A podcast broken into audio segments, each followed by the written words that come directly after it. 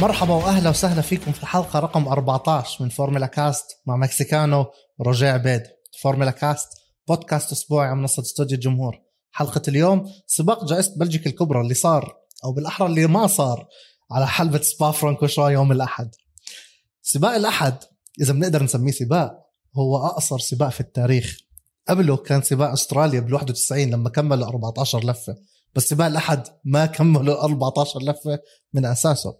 سباق الأحد صحينا هيك مستمتعين إنه أخيرا بعد عطلة صيفية 3 أسابيع بدنا نرجع للتسابق. 20 سيارة بلفوا هيك 305-306 كيلو. حلبة من أحلى الحلبات، إذا ما كانت الأحلاهم، هي سبا فرانكوشان. عندك أحلى منعطف في البطولة، منعطف أون روج صعودا على راديوم، بعدين في عندك كامل ستريت طويل، منطقة تجاوز DRS. يعني حنستمتع يوم الأحد بوحدة من أعظم الحلبات من ناحية التجاوزات، خاصة أنه إحنا بنتدمر في الفترات الماضية أنه السباقات شوي ما عم بتكون فيها تجاوزات، فقلنا هلأ الأحد هيك السباق حلو. كنا بنتمنى الأمطار، ولكن ما توقعنا تكون الأمطار بهاي الدرجة. أعتقد تمنياتنا كانت معكوسة. فرح نحكي كمان عن تحضيرات سباق جائزة هولندا الكبرى الأحد الجاي، ورح نحكي عن منعطف أخير. هاي المرة حيكون إشي حلو صار يوم الأحد خلال المجريات اللي صارت. السباق اللي كان قصير في الوقت من ناحية التسابق وطويل من ناحية المتابعة. يعني أنا تسألني شو السباقات اللي بحبها؟ دائما سباقات الماطرة، بس يصير سباق. يعني أنا كل سنة بستنى جائزة بلجيكا الكبرى بالضبط، وإذا بيكون سباق ماطر يعني المتعة خيالية بالنسبة لي وللمتابعين. بس نيجي ليوم الأحد رح يبلش سباق ماطر، إطارات الانترميديت والويت، استراتيجيات مختلفة. رح نشوف الحماس. أول ديلي أو أول تأخير للسباق، الحادث اللي صار مع بيريز بالأوتلاب، أخروا نص ساعة، طرقت سيارة السيفتي كار، رجعوا بتأخير ساعة ورا ساعة ورا ساعة ورا ساعة، لحد بعد أكثر من 3 ساعات ونص يصير في لفتين لتنحسب النقاط. الأمطار كانت يعني خيالية، يمكن نيجي نحكيها بحلبة سبا أو جائزة بلجيكا. بس كنت أنا بتمنى نشوف لفات تسابق. صحيح ما بدنا حوادث، شفنا كتير حوادث مع نوريس، مع بيريز، بس شوي أنه وين السباق؟ لفتين. إدارة الفورمولا 1 ومايكل ماسي بأنه بس أعطوا لفتين للسائقين. شفنا كتير اعتراض من الفرق، من السائقين، حتى ماكس فيرستابن اللي هو أنهى السباق أو أنهى الجائزة الكبرى بالمركز الأول، حكى مش هاي الطريقة اللي أنا بدي أفوز فيها بجائزة بلجيكا وحلبة سبا. هاي الحلبة اللي لها كتير أهمية، من الحلبات التاريخية الكلاسيكية، أجمل الحلبات، أجمل السباقات عليها بتصير، كتير سائقين إلهم يعني ذكريات رائعة فيها. ماكس حكى أنا ما بدي أفوز زي هيك، وأنا ما كنت بدي أحضر سباق زي هيك. أنا كنت بدي أشوف سباق ماطر، 10 لفات، 14 لفة، 8 لفات، يطلعوا يلفوا أي شيء. صحيح أي شيء يطلعوا. صحيح لا، الأمان وسلامة السائقين إشي كتير مهم، بس بفترة من الفترات كان لازم يتسابقوا ويطلعوا. يعني وين السباق اللي بدنا نحكي بأنهم فازوا فيه؟ يعني رح نحكي هلأ كمان شوي بالحلقة عن مايك ماسي، رح نحكي عن اللي صار يوم الأحد، ولكن نرجع شوي في الوقت لبداية الويكند يوم الجمعة مع الفري براكتس 1 و 2. الأمطار كانت موجودة، يعني الفري براكتس 1 مرقت، ما صار كتير أحداث، لفوا عملوا شوية سيت أب، عارفين إن الويكند حيكون ماطر. فري براكتس 2 عندك صار حادثين، حدث لتشارل كلير مع الفراري، وصار عندك كمان حادث لماكس فيرستابن، وهو كمان يعتبر بين أرضه وجمهوره لأنه هو نص بلجيكي ونص هولندي. فيعني آخر شيء كان الجماهير بدهم يشوفوه إنه ماكس فيرستابن يعمل حادث يوم الجمعة. يوم السبت مرقت الفري براكتس 3، ولكن الأهم هو ما حدث في الكواليفاينج يوم السبت المساء. الكواليفاينج حلوة، أهم شيء كان فيها جورج راسل. هي كل الويكند بغض النظر شو صار فيها هي كانت لجورج راسل. لما جورج راسل على أجواء ماطرة بالويليامز وبتأهل P2 أو المركز الثاني، يعني أنت بتخيل قديش هو أسرع من سيارات المرسيدس، الأستون مارتن، الريد بول، الفراري، المكلارين. هون كانت أسرع من 18 سيارة، يعني وعلى الويليامز عم تتطور. بس شو اللي عمله جورج راسل؟ كيف جاب هاي اللفة؟ يعني إشي خيالي. جد إشي خير ما حدا كان متوقع، ولا جورج راسل كان متوقع. ما أعتقد جورج راسل كان متوقعها زي ما أنت قلت، بس نفس الوقت يعني حان الوقت إنه المرسيدس تعلن انضمام جورج راسل لفريقهم السنة الجاي. اللي عمله يوم السبت كان خرافي، يعني غير Q1 Q2 اللي صار جورج راسل بسيارة الويليامز ذات محرك مرسيدس في Q3 هاي شفناها أكثر من مرة السنة هاي، ولكن نشوفه فجأة يعني وأنا عم بحضر عم بطلع في purple color هيك تحت sector 1 purple تحت sector 2 purple تحت sector 3. كان pole position لو ما ماكس إجا أخذها منه، فتخيل لو ماكس مثلا ما أخذها منه، تخيل لو جورج راسل كان البول position بالكواليفاينج في بلجيكا في سبا تحت الأمطار بسيارة ويليامز اللي تعتبر أضعف واحدة، يعني أسرع منها، أسرع من الهاس ولكن من الضعاف. كواليفاين كان ناري، ولكن للأسف قبل ما يبلش Q3 أصلا صار في ريد فلاج. الريد فلاج جورج راسل نفسه حكى بالتيم راديو إنه الدنيا شتا كتير، عم بعمل أقوى بلينينج، والفيديو بالأونبورد بيّن إنه زحلقت معاه بطريقة أو أخرى بخط مستقيم في الكامل ستريت، وحكى إنه we need to red flag it. بعدها بشوي طلع سباستيان فتل حكى we need to red flag it. أكوا بلينينج اللي عم بسمعونا وبشوفونا هو إنه السيارة عم يعني الدنيا عم مطر، العجال المخصصة للشتاء ما عم يعني الاحتكاك بينه وبين الأرضية، الاحتكاك بالضبط، الاحتكاك بينه وبين أرضية الحلبة عم بيجي المي من تحت لدرجة إنه السيارة عم بتطفو، يعني عم بتصفي زي زورق. فهذا هو الأكوا بلينينج، إنه ما في احتكاك أو تماسك كفاية حتى مع إطارات الشتاء، في خلال الأمطار تقدر السيارة تعمل تماسك، فبالتالي هي عم بتزحلق طول الطريق. فطول الوقت السيارة عم تعمل أكوا بلينينج.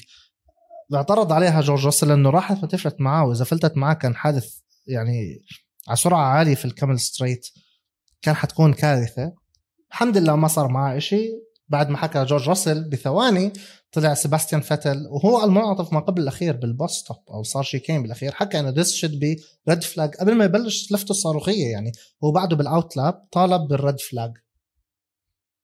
لما بطلب سائق ريد فلاج وسائق يعني مثل سباستيان فتل بكون هو على الحلبة عارف إيش اللي عم بصير، يعني إذا في مجال يتسابق وراح يتسابق. سائقين ما بهمهم مطر مش مطر، بدهم يتسابقوا لأنه هم أصلا كل الجهد اللي ببذلوه عشان السباق أو التجارب تأهيلية أو حرة. بس بعد هيك لما شفنا الحادث كتير كبير بالكيو 3 أو بالتجارب التأهيلية الثالثة مع لاندو نورس كان كتير سريع بهاي الويكند، كان كتير سريع وكان ممكن يحرز يعني مركز انطلاق جدا ممتاز، ممكن أول تاني ما حدا بيعرف. والحادث الضخم اللي صار معه لأنه هون نسلط شوي ضوء على إدارة الفورمولا 1. طب السائقين عم بطلبوا علم أحمر، وقفوا التجارب التأهيلية، الحلبة مش بتساعد بأنه سيارة الفورمولا 1 تسابق عليها. الحادث اللي شفنا العصبية اللي عند سباستيان فتل لما هو عم بيخطر من سيارة نوريس بأنه إز هي أوكي، بيحكي مع فريقه حكى أنا طلبت علم أحمر ليه ما وفتوها، وكان يشتم يعني حتى بالتيم راديو عم بيشتم بالإنجليزي، عم بيسب إنه هذا السيشن لازم تتوقف الآن قبل ما يصير إشي. للأسف صار بعد بكم من ثانية الحادث. فيعني من حسن حظ لاندو نورس انه فتل كان بعيد عنه ثواني معدودة، بس خير مثلا لو عن جد كان اقرب شوي فتل كان ضرب فيه، او كان صار حادث زي ما صار قبل سنتين بأنتوان هوبير اللي توفى على نفس المنعطف، او صار زي ما صار يوم السبت قبلها بيوم مع الدبليو سيريز بسباق السيدات، سباق من 20 سيارة سيدات، 6 سيارات ضربوا بعض بأنروج صعودا لراديون. فيعني محظوظ كان لاندو نورس انه شوي فتل بعيد، بس نفس الوقت محظوظ انه كان قريب انه يطمن عليه، وبينت اخلاق سباستيان فتل انه يطمن عليه واعطاه thumbs up، بخبر التيم على الراديو انه هيز اوكي قبل ما يجوا السيفتيز. ف يعني كواليفاينج بلشت بطريقه سيئه ولكن انتهت بطريقه حلوه، انتهت براسل بي 2. بس من هون بتشوف التخبط اللي صار عند اداره الفورمولا 1. نحكي عن الإدارة كامل، ما بدنا نحكي عن شخص واحد حاليا، بس لما نطلب بأنه ريد فلاك وقفوا التجارب التأهيلية لحتى شوي الحالة بتصير أفضل للتسابق، ما وقفوها. صار مع لاندو نوريس صار في ريد فلاك، ومن هون بتشوف بأنه يا هي قلة خبرة، في خبرة عم بصير إشي عندهم. هذا الإشي أثر على يوم الأحد أجلوا انطلاق سباق أول مرة، بعدين تاني مرة أنه هلأ رح نبلش السباق. طلع السباق بعد نص ساعة ورا سيارة الأمان، رجعوا على البيت بعدها لفترة طويلة، فترة طويلة كل شوي أبديت إيش يصير بالطقس. هلأ ما بنتسابق. وعلى فكرة التأخير هذا اللي كان هو 3.5 ساعات لحتى عملوا هاللفتين، كان يمكن لأنه الحادث اللي صار يمكن مع نوريس أو حتى مع بيريز. هون بنشوف شوية ضعف عند مايكل ماسي، ما بنحكي ضعف، ممكن نحكي قلة الخبرة بالمركز أو المنصب اللي هو فيه، لأنه السائقين كانوا حاكيين بدنا نتسابق. يعني كانت الحلبة مش للساعة 7:30 أي بعد 3.5 ساعات من انطلاقة السباق المفروضة، بأنه أنت هلأ جاهز الحلبة. في كانت الكاميرا بتبين بأنه الحلبة نوعا ما جاهزة للتسابق، خفت الأمطار. هدول سائقين فورمولا 1، يعني سائق بيعرف يسوق تحت الأمطار. بجائزة بلجيكا صحيح بال98 حادث كتير كبير صار، 14 سيارة ضربوا ببعض، كانت أجواء سيئة وتسابقوا. ما تحرم سائقين فرق وناس عم تحضر من متعة التسابق، لأنه ممكن يصير حادث. الحادث يعني بصير وين ما كان، يعني لازم تاخذ الاحتياطات. بس كان لازم، أنا بالنسبة لي بعد ساعتين ينطلق السباق أكم لفة، وهذا اللي حكى فيه ألونسو، كل حدا حكى فيه، الكل صرح لأن ما تسابقنا. يعني أعتقد أنه على الساعة 3 في توقيت بلجيكا، 4 في توقيتنا إحنا، كانت الأمطار أخف من ما صارت بعدين. فلو بلشوا على 3 على الجد تحت أمطار سيئة، ولكن مش الأسوأ، كان لفوا له مكان من لفة. بس بنفس الوقت بدك تحط دائما السيفتي قبل كل شيء يا رجاء. يعني أوكي مايك ماسي هلأ حنحكي عنه وعليه علامات تعجب، يعني أنا نفسي كتير عم بنتقده خاصة من بعد بريطانيا واللي صار مع هاملتون وماكس والتأخير في اتخاذ القرار. بس نفس الوقت بدك تحط دائما السيفتي في، يعني برايورتي هي السيفتي. هلا هل كان لازم يلفوا الساعة 3 كم لفة؟ بالمقابلات اللي بعد السباق اللي صار حكى ماكس وشتاب انه على 3 كان افضل حل انه نبلش السباق في وقتها وما نضلنا نتأخر. هلا على التلفزيون اللي يعني كان بيتابع كل شوي عم بعطوا وذر ابديت، عم بتصير أسوأ، عم بتصير أسوأ. انا حضرت على الانستغرام لايفز، في ناس من المشجعين كانوا طالعين لايف، مبين انه الامطار مش غزيره ولكن مستمره. يعني هي الفكره ما كان في وقتها كثافه الامطار وكميه الامطار اللي نزلت، هي كانت الكونسيستنسي والاستمراريه تاعتها. هلا الحلبه هاي كمان رجاء بالفتره صار فيها فيضان اذا بتتذكر، فالمقطع الاول بعد التيرن 1 وبعد الكراجات القديمه وخط البدايه النهايه القديم اللي هو نزول بعدين ونروج، هذا تم تدميره ولكن انبنى فيه مصارف صحيه جديده، فبتقدر تستوعب الامطار. ولكن صف المشكله يا رجاء مش في الامطار نفسها، صف في السبراي على الطريق اللي السائق الثاني ممكن ما يشوف. بس مش انه ما تعمل سباق او بالفترات اللي كان فيها ممكن يتسابقوا لانه في تردد بالقرار او تاخير او حجه انه السلام باول السباق اول ما انطلق كان مستحيل يتسابقوا، لانه كان حنشوف حوادث، كان انزلاقات. الحلبة أصلا يعني فيها كثير من البرك، المي صعب تسابق خصوصا على حلبة سريعة، والسائقين سريعين فيها دائما. يعني ما عم نحكي عن حلبة نوعا ما قصيرة بطيئة ما فيها توب سبيد أو سرعة قصوى، كان صعب. صحيح اتخاذ القرار بأنه التأجيل ممتاز، بس السلامة مش معناته أنه ما نسابق، مش معناته أنه السائقين كلهم قاعدين بالكراجات. اللي نزل، اللي ناموا، اللي كان بلعب بقدم. بس في بنقطة معينة صارت تحسنت الحلبة، خفت الأمطار، بتطلع السائقين. هدول سائقين فورمولا 1 لما تكون نوعا ما الظروف مناسبة يسابقوا.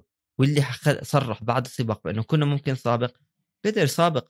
يعني مش جاي سائق عادي ينزل على الحلبة أول ساعة، كان مستحيل صح. بس مش هي السلامة تخلي تردد ونخاف وما بدنا ننزل وننزل بعدين بس لفتين بس عشان نحسب النقاط. هاي ليش اللي نعمل هيك مش منطقي. شوف صراحة أنا ضد أنهم كانوا يتسابقوا. إذا الساعة 3 على حكي ماكس فيرستابن والعديد من السائقين، إذا الساعة 3 هي كانت أفضل ساعة ممكن يبلشوا فيها خلال 3-4 ساعات تاعت التسابق اللي صارت. إذا الساعة 3 أفضل واحدة، قبلها بشوي عندك بيريز عمل كراش وهو بالأوتلاب اللي هو مخفف سرعته. هل انتقدوا ماركت هالمو وانتقدوا الناس أنه هذا كمان يعني أنت بأوتلاب الدنيا أمطار، شوف وين في أماكن فيها قرب. هو كان مسرع، بس حتى هو مسرع بيضله أقل من السرعة خلال السباق. ومع هيك الأكوا بلينينج والتزلج على المي أو إيش بتسميها، الزحلقة على المي، الانزلاقات، مع هيك ما سلم منها تشيكو بيريز. يعني القبعة ترفع لفريقه اللي قدر يصلحها خلال صلح سيارته المطبشة كانت خلال الفترة التوقف. ولكن أنا برأيي إنه أصلا يعني انتقادي بمايك ماسي هو التأخير في اتخاذ القرار. كان من أول شيء يلغي السباق وخلص روحوا على البيت لما تضيعوا الأربع ساعات، لأنه كل ربع ساعة أنت عم بتشوف يعني you can see it coming. يعني على الثلاثة تأخروها للثلاثة وشوي أو بتوقيت بلجيكا، بعدين لثلاثة ونص، بعدين كمان نص ساعة، بعدين كمان نص ساعة، بعدين مدة أول ساعة. أنت عم بتشوف كل وذر أبديت أنت عم بتشوف إن الوضع أسوأ، الرادار عم بعطيك أسوأ. فمشكلتي بمايك ماسي هو التأخير في اتخاذ القرار بالكواليفاينج. يعني لما راسل وفتل خلال نص دقيقة قبل ما يبلش لاندو نورس لفته الصاروخية كانوا بيحكوا رد فلاج ما عبرهم. هلا أكيد هو ما عنده مليون أذان يسمع للكل، ولكن عنده تيم وعندهم مدراء بيحكوا معاه، يعني كمان هو يتخذ القرار ولكن عنده مساعدين. بس طلعت الكاميرا على لاندو نورس انه ضرب الحيط وخبط سيارته وكسرها، على السريع جاب الكاميرا وهو بيأشر للتيم انه اعطوا ريد فلاج. تأخير 10 ثواني كان بيؤدي الى كارثة. يعني الحمد لله ما صار في اشي لاندو نورس، بس نفس الوقت الفريق تكبد خسائر مهولة ماليا وتصليح سيارة. لاندو نورس نفسه راح المستشفى يفحصوا عليه، يعني منيح إنه ما صار في إشي، ولكن هذا التأخير كان بيؤدي إلى كارثة.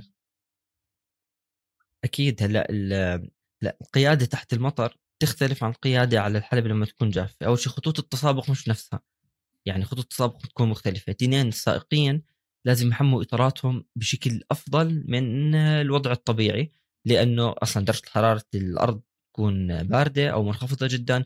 نفس الإشي الإطارات تحميتها أصعب، البريكات رح تكون تحمية البريك أصعب بكثير. فالموضوع بأنه كمان بدك تعرف أنه ما في عندك جريب.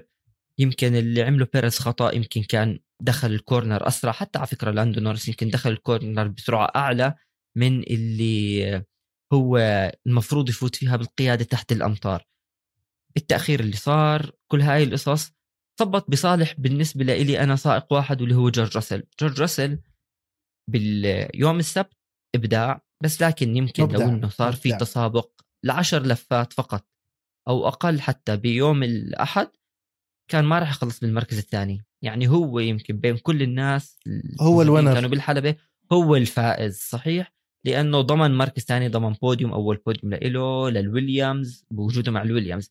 لو صار في تسابق للأسف كان راح يتراجع بسبب قدرة السيارة مش بسبب أنه قلة المهارة عنده، فهو المستفيد الأكبر كان 100%. راسل أبدع يوم السبت. هو دائما ينقصه الكونسيستنسي في الأداء من سيارته. يوم الأحد يعني ورجع أنه هو سائق ممتاز. حان الوقت أنه مرسيدس تعلن، ولكن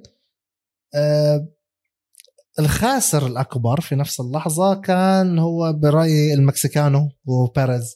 بيريز للأسف يعني لو عمل أوت لاب حلوة هيك خفيفة بطيئة، شيك على الحلبة وين في أماكن تجمع للمي، وين البريكنج بوينت تعيته، كان ممكن أخذ نقاط.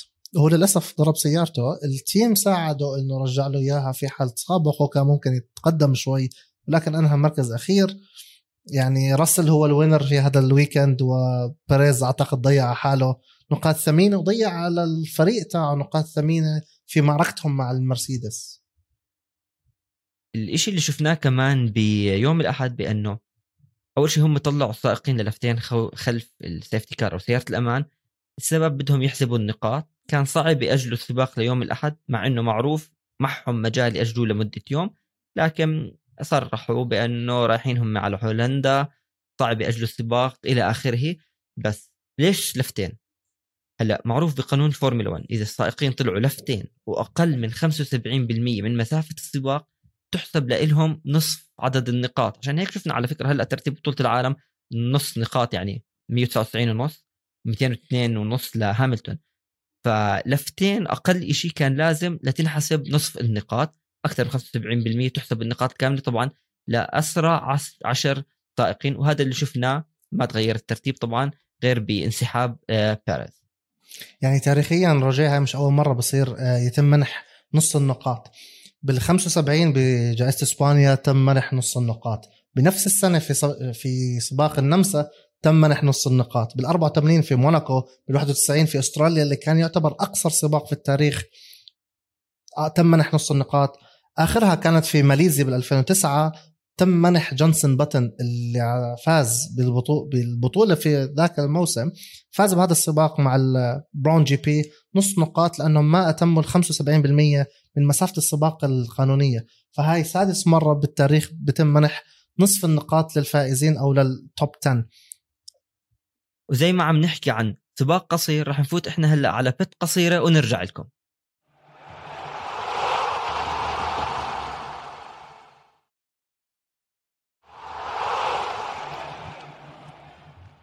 وطلعنا من البت، مع أنه إحنا كنا بجائزة بلجيكا الكبرى عام 1991. صار في إشي كثير مميز بعالم الفورمولا 1 وبالتحديد لإلي، أوكي أنا كنت كثير صغير، بس بال1991 كانت أول مرة تجربة مايكل شوماخر بسباقات الفورمولا 1 على فريق الجوردن.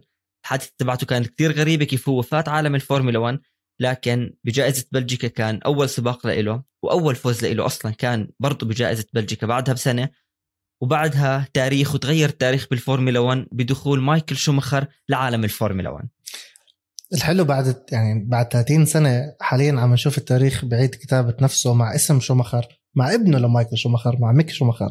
ميك شوماخر هذا الويكند احتفالا في والده وبطل العالم والأسطورة 7 مرات، قرر يلبس الهلمت مشابهة للي لبسها أبوه قبل 30 سنة. وصراحة هلمت كانت جدا حلوة، بتشوف الرترو، بتشوف الخط الأبيض، كلمة الأم دوت شوماخر هاي كانت كتير حلوة من ميك شوماخر يسويها. الأسبوع هذا كان أو الويكند هذا والسباق جائزة بلجيكا كان رقم 50 لتحالف ما بين ريدبل وهوندا، سباق رقم 50 لجورج روسل اللي أبدع هذا الويكند مع الويليامز، سباق رقم 200 لدانيال ريكاردو ببطولة الفورمولا 1. حتى كمان فرناندو ألونسو وقع لموسم إضافي مع فريق الألبين، يعني بال2022 رح نشوف أيضا ألونسو بالفورمولا 1. بس بتمنى بصراحة، إحنا عم نشوف كل سائق عم بوقع عقد، السباق اللي بعده عم بصير معه إشي. أوكون ما كان منيح، إن شاء الله يعني ألونسو جائزة هولندا لا تكون أموره تمام.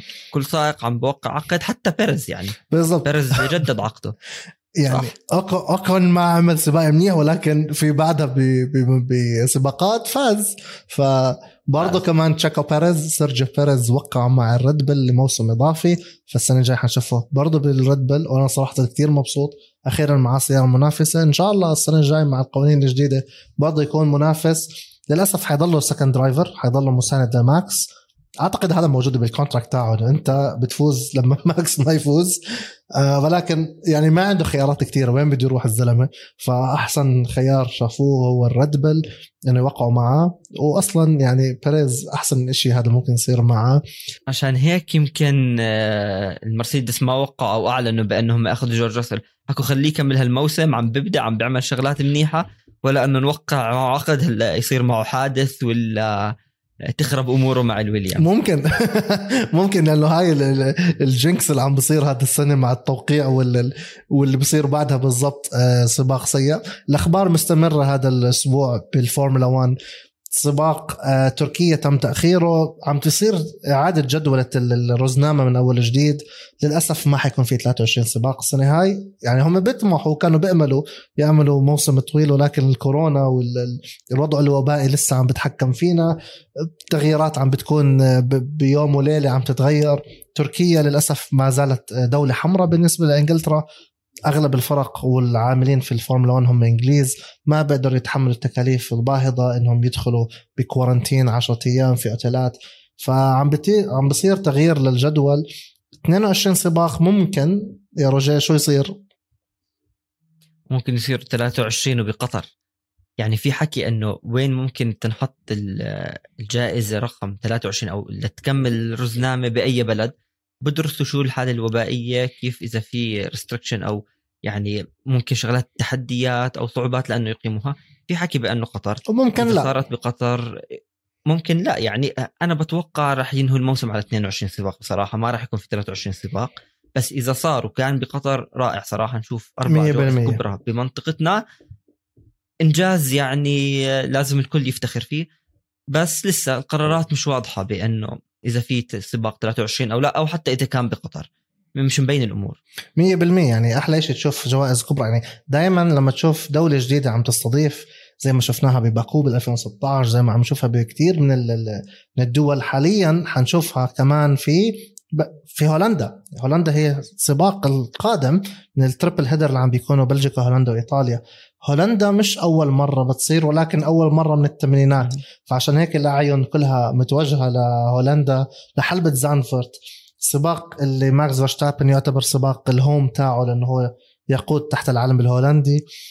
السباق اللي حيكون تحت الأمطار على الأغلب، ولكن ممكن يصير تسابق. السباق اللي الفانز والمتابعين جدا يعني عم نستناكن، على أنه إحنا 3 أسابيع ومنستنى سباق بلجيكا ما تم التسابق، فهلأ الأعين كلها على هولندا.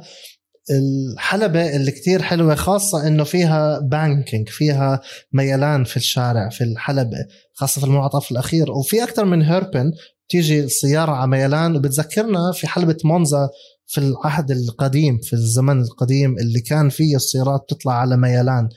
فهذا إشي جديد حيكون لأول مرة. حلو نشوف أشياء جديدة، حلو تشوف جمهور ماكس فيرستابن، لأنه ماكس فيرستابن يعتبر حاليا عنده 3 سباقات هوم ريسز، لهم النمسا، حلبة ردبل، حلبة فريقه، بلجيكا اللي هو نص بلجيكي، وحلبة هولندا اللي يقود لها. وعلى فكرة مش بس لأنه الحلبة راح تكون متوقع جدا ممتعة، وراح نشوف فيها في حال كان في سباق، طبعا سباق جميل جدا بتصميم الحلبة، الأرقام القياسية فيها أكتر ناس فازوا هم يمكن أسماء ناس دائما نسمعهم، مثلا جيمي كلارك 4 مرات فوز، ستيوارت 3 مرات، ونيكي لاودا 3 مرات، حتى يعني المرتين مثلا ألبرتو أسكاري منهم، ناس اللي سابقوا بال50 ببداية الفورمولا 1. فهون راح نشوف هلا أكيد اسم جديد راح يفوز فيها، بغض النظر مين فايز راح يكون اسم جديد على الجولة رقم 13 ببطولة العالم. هاي الحلبة ما صارت السنة الماضية بسبب كورونا، أنا كنت جد حابة أشوف عليها السباق. بتمنى أمطار مش أمطار يعمل سباق، إذا مايكل ماسي بسمعنا اعمل سباق، خلينا نشوف هالناس عم بتسابقوا، عم ننحرم إحنا من سباقات يعني من منافسة قوية. يعني إشي حلو عم بصير بهولندا، يعني أنت عم بتشوف سائق قيمته السوقية كبيرة لدرجة أنه الحلبة عم يعني الدول حاليا عم بتطالب أنه تصير جائزة عندهم عشان عندهم سائق عم بيسوق لهم، اللي هي زي ما صارت مع هولندا. الحلو أنه خلال الويكند الماضي البلدات اللي قريبة من الحلبة، من حلبة زاندفورت، غيروا السرعة من 30 ل 33 كيلومتر خلال المدن. فيعني شوف قد ايه الناس خاصة الشعب الهولندي متحمس لهذا الاشي، انه لا السرعة القانونية بالشارع مش 30، هي ماكس فيرستابن، وحتى الرقم مش حاطينه 3 و3، حاطين اللوجو تاع ماكس فيرستابن. فهاي لهاي الدرجة الناس متحمسة، لهاي الدرجة هولندا عم بيعملوا على التغيير. الحلبة يعني الحلبة عم بتحافظ على الشكل القديم، ولكن تم إعادة صيانتها، تم إعادة فرش الحلبة من أول جديد. يعني كان بتمنى السنة الماضية، ولكن هاي أول مرة عم بتصير من الثمانينات. فيعني زي ما حكيت بنتمنى إنه يصير تسابق، لأنه الدنيا شتاء، أمطار على الأغلب بتكون موجودة. بس بتعرف هذا السباق ليش رح يكون مميز للمرسيدس؟ المرسيدس يعني ما عمرها فازت فيه أصلاً، فالفوز بالنسبة لهم راح يكون جدا مميز. يعني ولا مرة ما عمرهم شاركوا فيه، بغض النظر بالضبط يعني بغض النظر هم ما كانوا موجودين، السباق ما كان موجود، فأنا يعني لإلهم مميز جدا. وغير أن التنافس على بطولة العالم، فيراري أكيد مميز لإلها، وأكثر فريق فاز فيها 9 مرات، هل راح يفوزوا؟ يعني عم نشوفه بالسباقات ممكن كل شيء ممكن، بس للمرسيدس هاي جائزة جدا مميزة. أنا شوف إشي حلو اللي حيكون في الويكند القادم، إنه إحنا رايحين حلب الأول مرة الكل بيسابق عليها، فأنت ممكن تشوف بالفري براكتس 1 وفري براكتس 2 الكل عم بطلع، ما عم بضيع ولا دقيقة، لأنه الحلبة بس بيعرفوها على السيميليتر، بس عم بيعرفوها على على البلاي ستيشنز، على الجيمز. عندك زي لاندو نورس هو من محبين الفورمولا 1 والتويتش والجيمينج، فهم بيعرفوا الحلبة زي ما أنا وياك نعرفها، بنعرفها على الجيمز، على السيميليتنج، على الصور، بس ما عمرهم ساقوا فيها. فيعني ممكن تشوف سوربرايز كتير حلوة، ممكن تشوف جورج راسل مع الأداء سباقين ورا بعض، النقاط جاي هيك منتشي بالفوز، النقاط يعني هو بالفوز بالبوديوم بالفرحة. فأنا بعتقد السوربرايز حيكون من الأندردوغز، بعتقد حيكون مش من الفرق المقدمة. أعتقد أنت بتحكي عن ولا حتى فراري وماكلارن، أنت بتحكي عن ممكن تأهل الويليامز للQ3، ممكن أخيرا نشوف كيمي رايكنن والألفا روميو يعملوا نتائج حلوة ما يطلعوا من Q3 أو من Q1 ويتأهلوا Q2. يعني سوربرايز ممكن تتوقع كل إشي في زانفورت. بس الفوز أنا بتوقع رح يكون لماكس فيرستابن والردبول، مش لأنه يعني بهولندا، بس يعني شفناهم بالنمسا فازوا على هاي الحلبة. أنا عندي توقع بأنه كمان مرة رح نشوف الردبول وماكس رح يفوزوا بالسباق، بهاي الحالة رح يتصدروا بطولة العالم. ما رح ننسى أنه مرسيدس موجودة ولو سامتون لسه موجودين، بس أنا أعتقد الأقرب للفوز هو ماكس والردبول. يعني بين أرضه جمهوره هذا الشيء الوحيد ممكن نحكي. حيكون منتشي بالدعم الجماهيري لأول مرة في بلده. الميديا اللي حتكون، يعني إحنا بنعرف في كتير تيفيز بيكونوا عم بيتابعوا السائقين والإعلام، ولكن أنت في أرضك وجمهورك لأول مرة. أنا للأسف راح أعيدك، أنا ما بحب أعيدك دائما بفورمولا كاست، ولكن ماكس فيرستابن هو مرشح بشكل كبير، وأنا صراحة إذا بدي أحط مصرياتي على حدا هو ماكس. بس مش ممكن هذا الإشي يأثر عليه سلبا.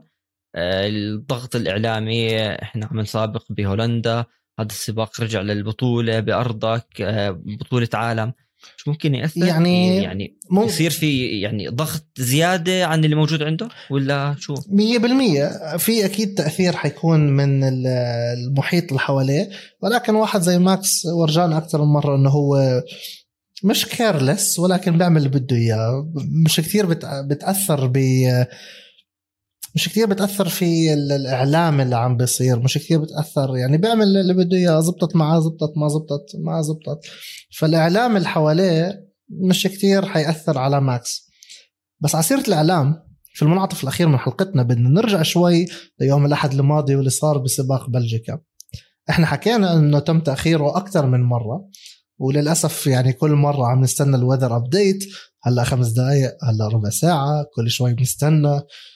قعدنا 4 ساعات إلا ربع وإحنا بنستنى في انطلاق السباق اللي ما انطلق. ولكن صراحة القبعات كلها اللي خلفي ترفع احتراما لمعلقي MBC Action فراس النمري وخليل بشير. 4 ساعات من دون كلل ولا ملل، 4 ساعات من المعلومات المتواصلة، يعني ما خلوش إيش ما حكوه. يعني بصراحة تحية كثير كبيرة لإلهم. إذا عم بسمعوا البودكاست لأكيد الأستاذ فراس النمري والكابتن خليل بشير، يعني لما ما يكون عندك سباق وإنت مش متوقع أنه رح تضلك ساعة 2 3 4، وخلونا مستمتعين وما بتحس بلحظات بأنه ما في سباق أو مش عم بصير إشي. معلومات، شغلات جدا مفيدة بعالم الفورمولا 1 ولمدة 4 ساعات. موضوع كثير صعب بأنك تعلق على أو تتفاجأ بأنه في إشي ما صار. فشكر كثير كبير لإلهم على الجهد اللي عملوه بخلال 4 ساعات يوم الأحد. قبل ما ننهي البودكاست في إشي كثير حلو صار، وإحنا دائما بنحكي عنه في المعطف الأخير، وهاي المرة لازم أحكي عنها. حبيب قلبي وقلبك، حبيب الجماهير كلها، نيكيتا مازبن أنهى السباق بفحص سلاب. هلأ ما أحرز النقطة أكيد لأنه مش من التوب 10، ولكن تخيل أنه نيكيتا مازبن حقق فحص سلاب في هاي البطولة. مازبن يعود من جديد للمنعطف الأخير، وهالمرة بالنهاية إنجاز، هو أسرع لفة. فأكيد مبروك لمازبن. يعني أحلى إشي ممكن يصير بالويكند أنه تمت نهايتها بفاست سلاب لنيكيتا مازبن، وإن شاء الله يعني الجايات أحلى. أحنا من زمان ما شفنا سبين، من زمان ما شفنا إشي، ولكن يعني لو وصلت لمرحلة إنه حتى مدير الفريق دائما بيحكي أعطاه هدية وسماها مازا سبن، فهاي المرة حنحكي مازا وين. وبهيك نكون وصلنا لنهاية حلقتنا، ونحب نذكر الجميع إنه يتابعوا حلقاتنا كلها على كافة منصات البودكاست، يتابعوا حساباتنا على مواقع السوشيال ميديا @formulacastpod، يحضر حلقاتنا على قناة استوديو الجمهور على اليوتيوب. سلام.